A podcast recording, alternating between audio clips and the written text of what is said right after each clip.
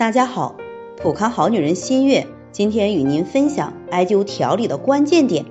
第一点，病初灸局部，病久重整体。在生病初期，正邪相争的矛盾一般是以局部为主，此时艾灸疗法也以局部为主即可。但是对于慢性病而言，因为病久已经长期影响身体，血脉瘀滞。阴阳失和往往已经不局限于一经一脏一腑，因此必须重视整体配穴，以期达到协调脏腑、疏通经络、纠通上下、平衡阴阳，从而达到根除疾患的目的。第二点呢是灸贵乎以恒，慢性病也好，亚健康也好，灸疗都应该持之以恒。在《孟子离楼篇》中有一句：“七年之病，求三年之艾。”有一些人灸治一些时日后，病情明显好转就停掉了，这是错误的，因为病根没有驱除，需要继续灸治调理进行巩固，不然常常会出现复燃，这就是疾病所谓说的复发。所以即使病好了，仍然需要继续灸培补元气。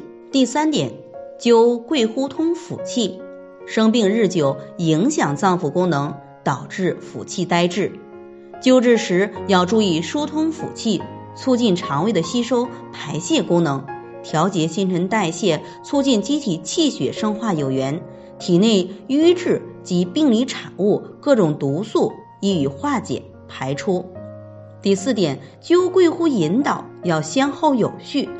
慢性病时间久了，常常导致上热下寒、上实下虚、寒热错杂、虚实夹杂。实在是热不得，寒不得，补不得，泻不得，病者痛苦不堪。针对这种情况，我们应该先着重灸病体中下部，等中下部灸通以后，则上实上热之邪气自行向下排出，病者自然会逐渐缓解好转。第五点，久病体质非常虚弱者，以小火为先。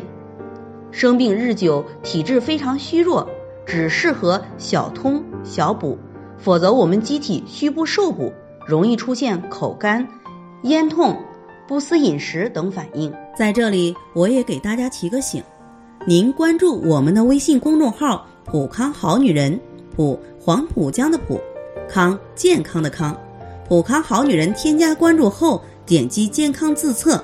那么您就可以对自己的身体有一个综合的评判了。